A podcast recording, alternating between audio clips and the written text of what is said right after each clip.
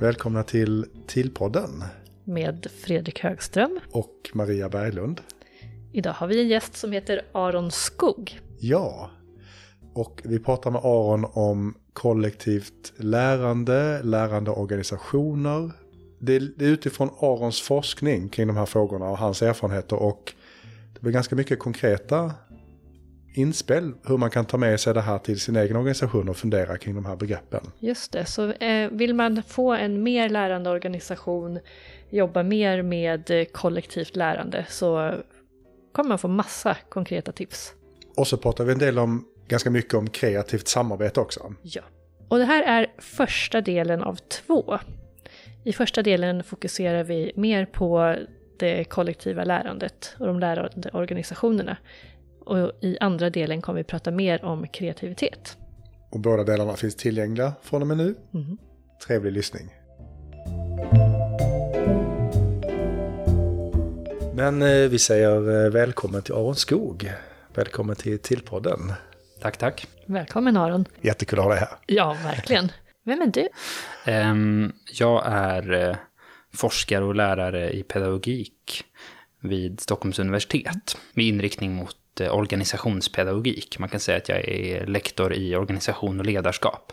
Just det. Men just med fokus på de här frågorna om lärande i arbete. Mm. Organisatoriskt lärande, kollektivt lärande, ledarskap och verksamhetsutveckling och förändringsprocesser och sånt där.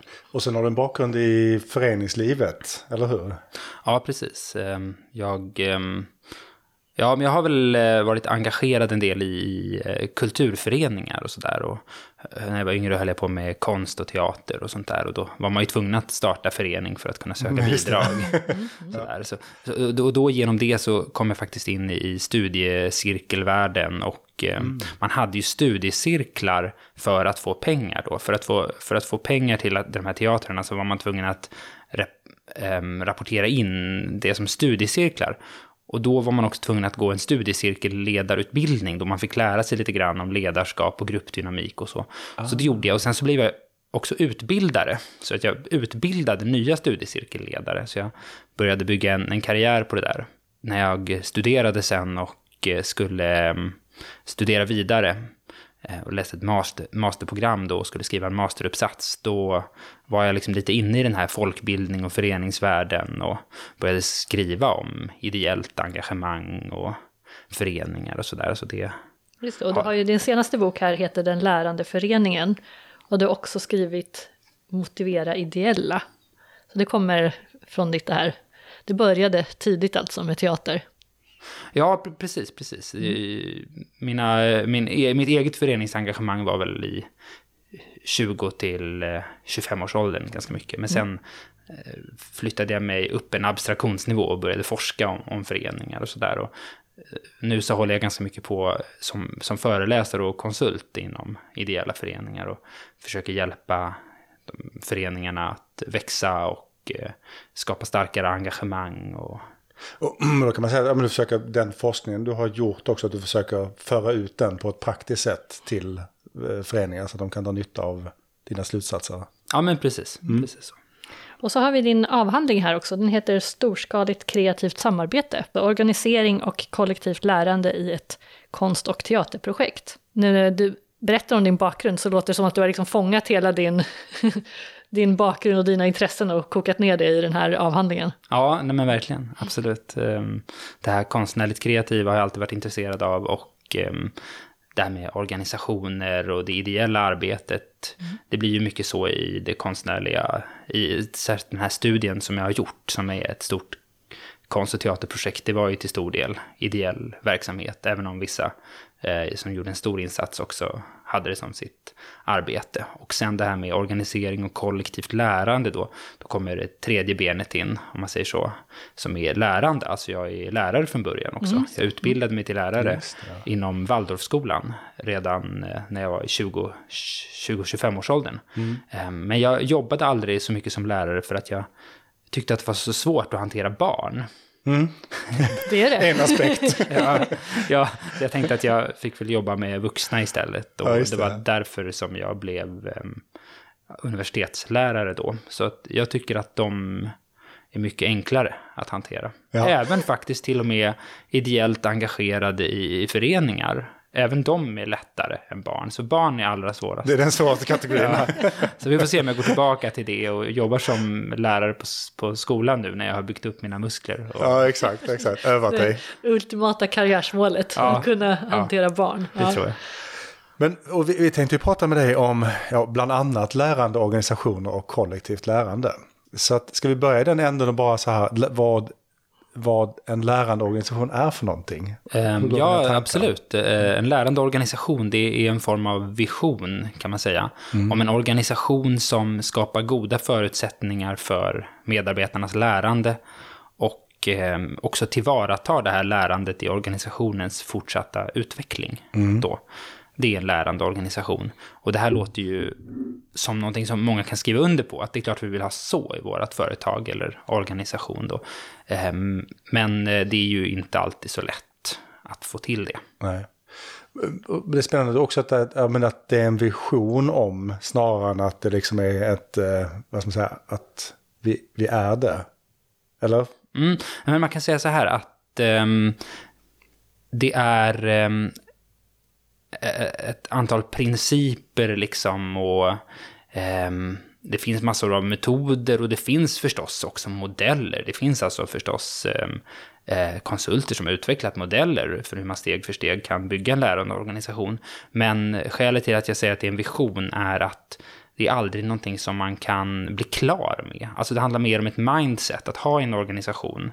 Ehm, man kan säga att vissa organisationer fungerar mera som lärande organisationer än andra. Men det finns inget sätt som man kan, det finns ingen ritning så att säga. Så här bygger man en lä- lärande organisation. Ehm, Men det handlar ju mycket om att främja organisatoriska lärprocesser kan man säga. Eller man kan säga så här, det handlar om att främja lärprocesser på olika nivåer. På individuell nivå, människor ska lära sig utveckla sitt arbete, lära sig utöva sitt arbete bättre i den rollen man har.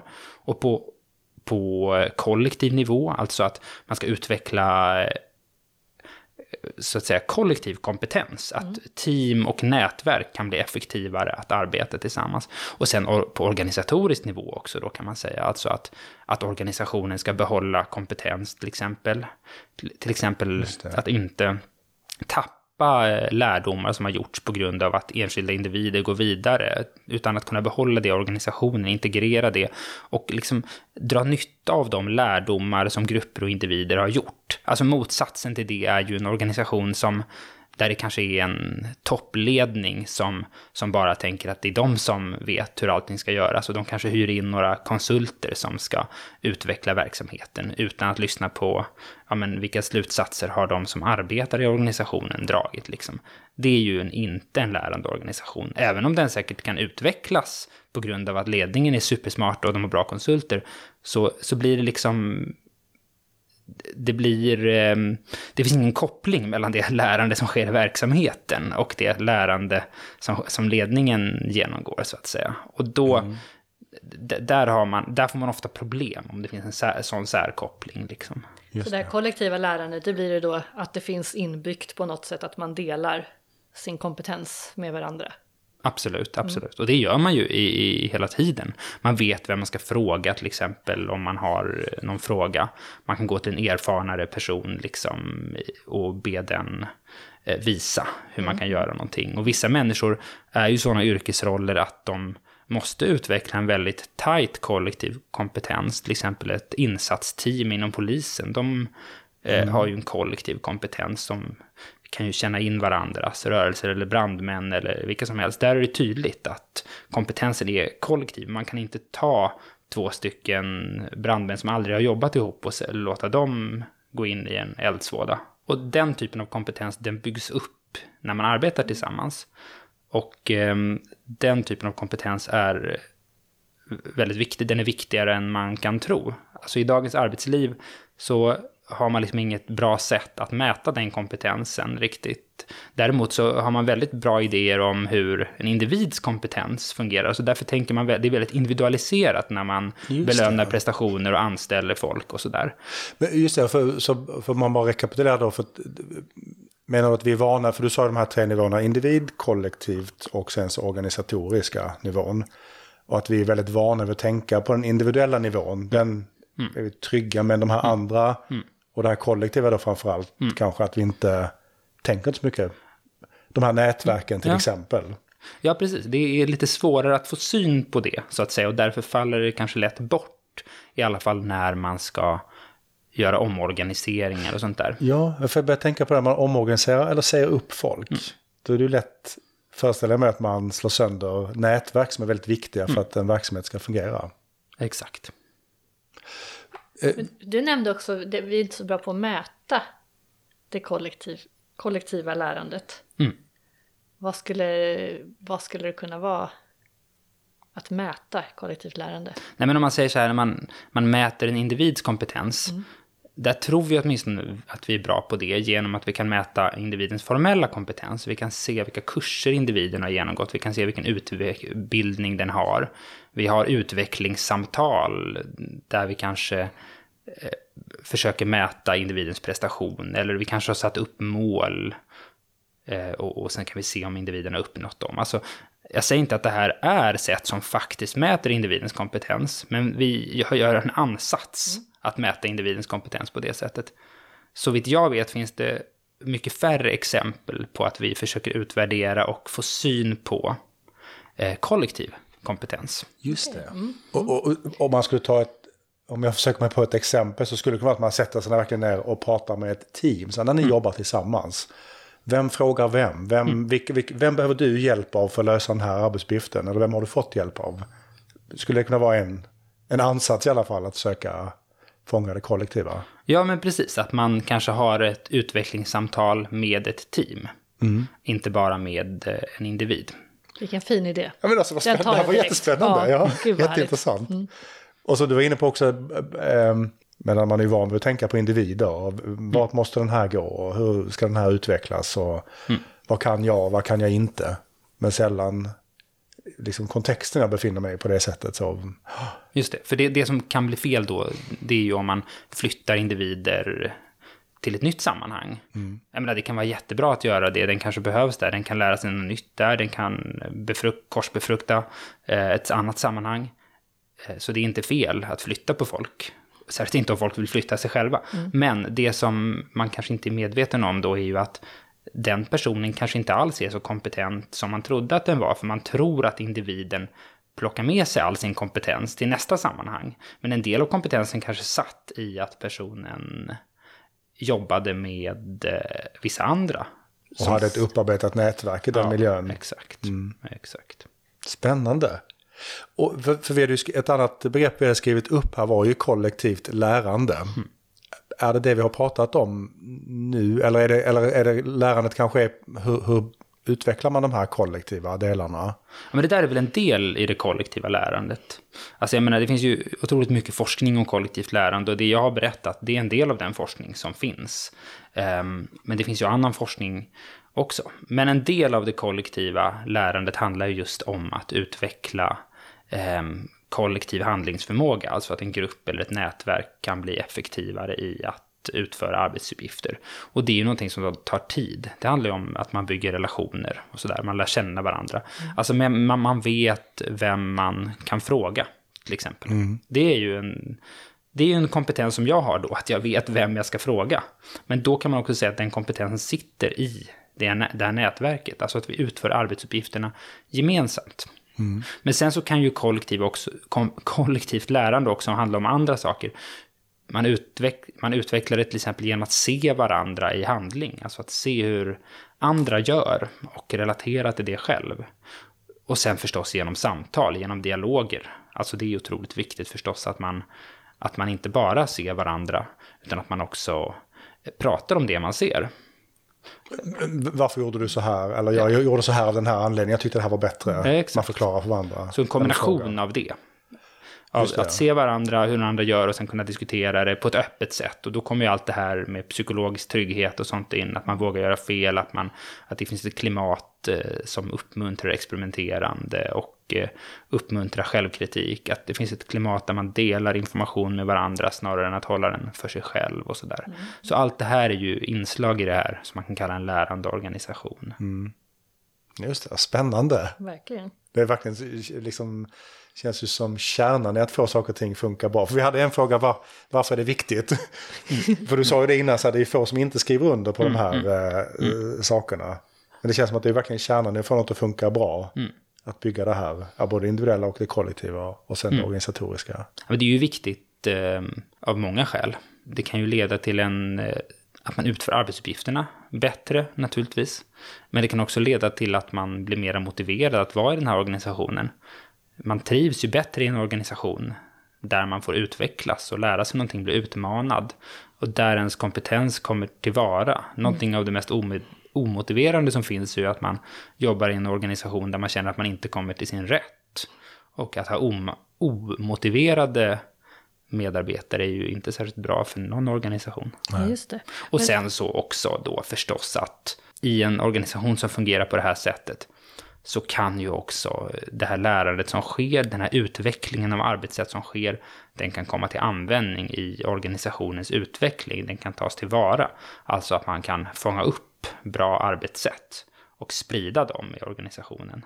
Eller det är liksom, man kan säga att det sker automatiskt i en organisation där det är högt i tak och där folk pratar med varandra, där folk kommunicerar med varandra i nätverk. Då kommer, de, då kommer det spridas. Mm. Sen så kan det ju spridas på ett mera eh, strukturerat sätt genom förstås att eh, ledningen kanske plockar upp någonting eh, bra, något bra arbetssätt och liksom kanske institutionaliserar det, alltså gör en regel att så här ska man göra. Och då är vi på den organisatoriska nivån, om man säger att man bestämmer det här var smart, så här ska fler göra. Exakt, det är en aspekt av det. Det är en del av en lärande organisation. Men eh, det är viktigt att det inte bara blir på det viset som lärdomar sprids, utan att de också kan spridas i organisationens nätverk. Mm. Så en lärande organisation är ju en självstyrande organisation eller en organisation där det finns utrymme eh, för att arbeta på olika sätt. Mm. Ja, för när du beskriver den, då låter det inte som, eller beskriver den här lärande organisationen, då låter det inte som att de teamen eller grupperna som jobbar på det sättet kanske behöver någon som säger, en ledning som säger titta, det här sättet det gör vi till obligatoriskt nu, för att det har de förmodligen redan förstått då, eller ja. insett. Mm. Mm. Eh, kan vi bara ta något exempel till på den här organisatoriska nivån? För nu pratar vi ja, lite om individen och det kollektiva. Mm. Kan du ge några fler konkreta exempel på den organisatoriska nivån? Mm. Um, den organisatoriska nivån är ju um, organisationens regler, rutiner, strukturer. Alltså ganska teoretiskt. Mm. Alltså det är inte så mycket det arbete som faktiskt görs, utan det är liksom den överbyggnad man har, så att säga. Um, och eh, syftet med att man har en sån, det är ju att, eh, så att säga, alla ska dra åt samma håll, alla ska göra ungefär lika. Även om det kan finnas utrymme att göra olika saker så, liksom, så behövs det kanske ändå någon slags central vision. Det är det här vi gör, en verksamhetsuppgift, någonting sånt. Och eh, här har vi ju förstås eh, både de vad ska man säga, formella bitarna, alltså tydliga regler och policies och där. Men sen har vi ju också det informella, alltså en organisationskultur som delvis hör hemma där. Vilka mm. värderingar som genomsyrar och så. Hur eh, viktar de mot varandra? Eh, alltså jag skulle säga att eh, eh, det är väl lite olika från sammanhang till sammanhang. Men man kan väl också säga att de glider ju ihop i många fall. Okay. Liksom. Mm. Alltså jag menar, ehm, man kan införa ett dokument där det står hur man ska göra. Men om det inte går i linje med de traditioner som finns så kommer folk förmodligen inte göra så i alla fall. Ibland så kan man tvinga folk att göra på ett visst sätt. Men det kan lika gärna vara så att det redan finns en tradition, det finns redan ett etablerat sätt att göra saker på. Och så skriver man in det i ett formellt dokument. Mm. Att det kan gärna gå den vägen. Så att ja, för jag tänkte mig lite just bara så här när, när du pratar om det, att man har som ambition, men vi skulle vilja bli en lärande organisation, det är ändå en fin ambition som många säkert har. Och så tänker jag mig att det, då kanske det lättaste vägen, eller den så enklaste som man brukar gå, är så här, men vad har vi för det här organisatoriska? Och tänka att det löser helheten. Just själva strukturerna och reglerna och ja. rutinerna. Men då har vi allt det här andra som kanske inte följer med, eller så gör det. Mm. Ja, men man kan säga, om man säger mer om den här um, organisatoriska nivån, själva reglerna, strukturerna, eh, det här formella, eh, hierarkierna, alltså arbetsbeskrivningarna, allt det här mm. som är organisation, den formella organisationen. Alltså det det är ofta så att eh, det är inte så det fungerar riktigt. Ibland kan man säga till och med att en organisation fungerar ofta trots sina strukturer snarare än på grund av strukturerna. Mm. Alltså att organisatoriska strukturer och det formella, det fyller kanske inte alltid riktigt funktionen att samordna. Det kanske fyller snarare funktionen att skapa legitimitet. Att omvärlden ska tycka att det här verkar vara pålitligt. De här verkar göra på ett bra sätt. De här följer de senaste trenderna och så att säga. Mm. Så där finns det till och med forskare som har pekat på att det är viktigt att det finns en särkoppling mellan liksom vad folk faktiskt gör och ja. vad man säger och, att de och vad man skriver i dokument. Ja, exakt. Ska, ja. exakt. För skulle man följa alla de här reglerna till punkt och pricka skulle organisationen aldrig fungera. Ja, just det. Jag tycker det är lite kul det här trots, trots ja. det formella så funkar det. Ja, nej, men det är ett annat synsätt liksom. Exakt. Men bara för den saken skulle innebär det ju inte att man inte ska ha strukturer och rutiner. Och i viss mån så är det ju absolut så att de koordinerar arbetet. Ehm, och när man kopplar ihop det här med lärande och organisation då, då kan man säga, säga att um, um, de här strukturerna och rutinerna och de här, ska man säga, institutionaliserade lärdomarna som finns, om man ändå kallar dem för det, alltså de har skapats mm. av ett skäl. De har blivit en institution, alltså de har skrivits ner till exempel. Mm. Det påverkar ju individens lärande i bästa fall genom att nya medarbetare anpassar sig till, till det, till de arbetssätt, de regler som finns. Det räknar man ju nästan med när man kommer till en ny arbetsplats, att det finns olika sätt som man gör saker på där och de lär man sig. Ehm, men sen samtidigt, om det ska vara en lärande organisation så kan det inte bara vara den vägen det går, utan det måste också vara så att de här reglerna och rutinerna på den formella nivån kan förändras mm. på grund av lärdomar och erfarenheter och innovationer som skapas i verksamheten. Så jag, just det, de praktiska erfarenheterna av att jobba exakt. med någonting. De, eh, de kan liksom eh, bidra till att förändra den organisatoriska strukturen. Och jag menar, så där är det ju. Sen är det bara förstås en skillnad på vilka individers lärdomar som får möjlighet att påverka de formella strukturerna. Ofta är det ju kanske chefer, höga chefer, som mm. deras erfarenheter som, som gör att, eh, att de inser att ja, men vi måste ändra en regel här, vi måste ändra en rutin. Liksom. Um, så att man kan säga att det en, en, finns en uppåtgående och nedåtgående rörelse mellan den formella nivån och individen. Mm. Jag brukar kalla det här för det organisatoriska lärsystemet då, liksom, som att det finns ett lärande på individnivå och det finns ett lärande på organisationsnivå. Mm. Och så att säga, man kan säga att individen lär sig av organisationen i det här fallet när man liksom när man eh, anpassar sig till vedertagna sätt att arbeta. Men man kan säga att organisationen lär sig av individen. Mm. När lärdomar så att säga som individer gör påverkar eh, fångas upp kan man säga av organisationen. Men sen emellan där, och det är viktigt, emellan den formella strukturen och individuella nivån så finns det här sociala samspelet som vi har pratat om som det kollektiva. Mm. Eh, och det blir ju otroligt viktigt eftersom det är där som eh, det är där som det händer, så att säga. Alltså, där det händer, ja. ja. Härligt. Mm, mm. Nej, men för att om man tar den här nedåtgående rörelsen när individen lär av organisationen, det sker ju inte bara genom att man läser en manual eller att man går en kurs. Det finns en övertro på det, tror jag, från många mm. organisationers håll. Särskilt ledningens håll, att man, bara vi ger rätt information så kommer nya anställda att anpassa sig till det. Utan det där filtreras genom ett socialt samspel. Där kan vi prata om socialisation. Mm. Att man, det här som jag pratade om, att man frågar de som redan har arbetat där. Så det går igenom dem, det filtreras mm. genom dem. Så det sociala samspelet är viktigt för den där typen av som man kan kalla anpassningsinriktat lärande. Men också den andra sidan, det här med innovation och det som man inom pedagogikforskningen ibland kallar utvecklingsinriktat lärande. Där finns också det sociala samspelet med. Det är sällan att det är en, ett geni som kommer på ett nytt arbetssätt och sen fångar organisationen upp det. Det är också en liten naiv föreställning om hur det skulle gå till. I själva verket så är det många personer som upptäcker att man skulle kunna jobba på ett nytt sätt, utveckla olika sätt. De diskuterar det här och eh, stöter och blöter idéerna.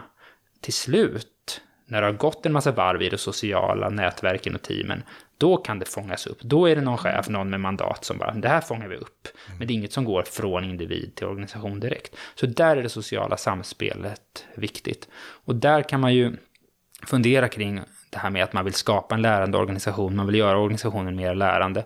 Vad är det viktigaste man ska göra då? Och då skulle jag säga att det viktigaste är att fokusera på den här mellannivån, det sociala samspelet. För det är den nedåtgående rörelsen där individen lär av organisationen. Där kan man jobba med saker som mentorskap. Man kan medvetet utnyttja de här processerna av socialisation. Mm.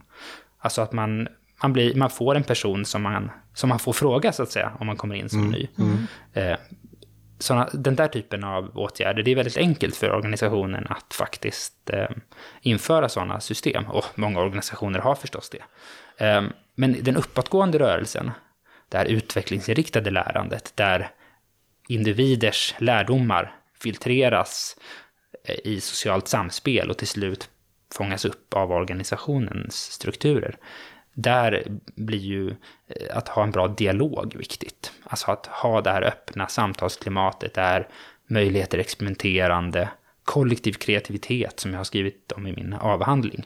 Mm. De där bitarna, mm. det blir otroligt viktigt där. Mm. Så även där blir det sociala samspelet viktigt. Mm. Det blir viktigt. Vad gör man ofta för fel då? När, så här, för jag tänker också med organisationer, det behöver inte bara vara nyanställda, jag tänker på sådana här, eh, ja men vi behöver ställa om, vi behöver gå åt det här hållet. Um, och så har vi det här, och så har vi det sociala lagret. Vad, vilken fälla är lättast att gå i då? Eh, en sak som man kan råka in i är att man eh, underskattar betydelsen av det sociala lagret, av det sociala det. samspelet. Att man inte ser det, för att det är liksom inte riktigt mätbart. På samma sätt som individens kompetens. Alltså att vi, att man, som vi var inne på förut, att man, man, in, man ähm, tänker inte på att det händer. Man vet att man har team i och för sig kanske. Mm. Men just de här nätverken är ofta väldigt osynliga. Det är ju människor som bara frågar den som de vet vet. Mm. Men det finns inte, det fångas inte upp i de här organisationsskisserna, i strukturerna. Så att man missar det här, alltså lägger man då inte resurser på det. För, för, för det är så kul när du beskriver det här. För det har, jag tänker att de flesta har varit med om det, att man börjar på ett nytt jobb. Och så går man någon introduktionsutbildning eller läser dokument. Och sen så säger någon som jobbar, har jobbat ett par, så säger de så här, men så gör vi inte. Mm. Liksom. Det, det, vi ska göra så, men vi gör så här istället. Mm. Och det, det är exakt det här sociala, mm. den här filtreringen. Mm. Liksom. Och det tänker man ju kanske, det är som du är inne på, att mm. det är hur ofta man inte tänker på den dimensionen. Utan organisationen tänker, har vi satt samman en utbildning, visat rätt dokument, fått personer att läsa igenom det, ta del av det, så, så är vi klara. Precis, precis. Man har en lite naiv tro på hur eh, kunskapsöverföring går till liksom och hur, i vilken mån organisationen faktiskt fungerar som den ska fungera. Ska, citationstecken, ja. Och då blir det liksom, det man kanske missar då är att lägga tid och resurser på att liksom understödja de helt naturliga sociala processer som sker. Alltså socialisation, att folk frågar varandra, man lär genom att titta på hur erfarna gör, man eh, man utvecklar innovationer genom att bolla idéer fram och tillbaka. Alltså allt det här, det kräver tid och resurser. Eh, och eh, det är helt naturliga processer, det är bara att låta dem fortgå. Men man kan, om man är lite klåfingrig då som chef på en organisation, så kan man stoppa de här processerna oavsiktligt genom att man inte fattar att de är viktiga. Och då kanske man lägger jättehårda deadlines på folk, man kanske inte ehm, låter folk ha det utrymmet som behövs för att de här processerna ska kunna fortgå.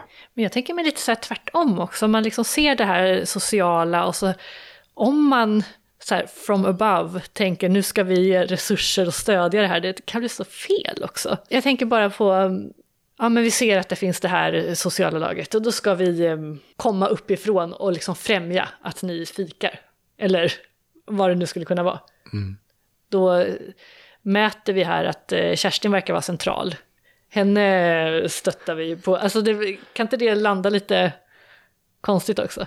Jo, jag vet inte exakt vad du är inne på, men det som kan bli fel, som jag tänker, det mm. är det här att man, eh, man kanske gör det på ett lite klumpigt sätt. Mm. Eller som det här till exempel med att eh, man skulle ha, man ska ha så här, eller skulle ha öppna kontorslandskap och sådär. Det kan ju för vara ett skäl att man bara vill spara pengar. Men det kan också vara att man legitimerar det genom att säga att ja, men det är bra, de här spontana mötena. Det mm. kan, ge, eh, kan ge synergieffekter och sådär. Och att man ha, ta folk till fika, att alla måste gå och fika samma tid. Det är jättebra för sammanhållningen, folk lär känna varandra. Allt det där är jättebra, men det finns ju också um, kanske mindre tid att jobba då. Det kan ju bli att man, ehm, att man behöver ehm, tid och, och, och, där man bara kan vara helt koncentrerad och ta det lugnt och göra allt det där som man skulle göra. Och sen, du nämner den här, den här Kerstin då som är så bra socialt nav. Ehm, alla går och frågar henne och sådär. Och det kan bli jättejobbigt för henne, för då hinner inte hon mm, eh, mm. jobba, hinner inte hon göra någonting. Liksom. Mm, så att mm. ibland måste man skydda eh, sin personal lite och se att man inte, att man inte bara ska nätverka och mingla och sådär. Det var liksom lite det jag kom att tänka på ja, när du ja. sa det du sa, men du kanske tänkte på något annat? Alltså, ja, ja eh, min tanke var mer om, om processer uppstår spontant i det sociala lagret. Mm. Och vi har de här då, och sen från organisatoriskt håll så har man, någon, identifierat det mm. och, ska, och lägger resurser på det. Mm. Då är det inte längre spontant. Då är det under lupp. Mm. Just det. Tas så någonting bort ifrån, det är min känsla i allmänhet nämligen, att då tas någonting bort när det inte längre är liksom får leva sitt egna liv, utan eh, då kommer någon och liksom mm, ska optimera, mäta. Ja, precis. Ja, men eh, det finns någonting ehm, som blir lite kan bli lite onaturligt med det, att det kanske blir lite krystat. Att jag kan tänka mig att det kan möta, möta motstånd mm. från de som jobbar i organisationen. Att eh, nu ska, nu ska inte bara det formella styras, utan det informella ska styras också. Just det. det kan mm. trigga kanske en, en, känsla av att man blir motstånd, att man känner att man blir helt absorberad av organisationen. Mm, lite klåfingrigt från organisationens sida att mm. ge sig in i... Man kan säga så här att ska man stödja det sociala samspelet, mm då ska man kanske stödja det sociala samspel som finns i organisationen. Och då kanske man måste ta reda på hur det går till istället för att stödja socialt samspel som något abstrakt som man har läst om i någon bok. Att ta reda på vilka sociala processer som är fruktbara i, i organisationen och stödja dem.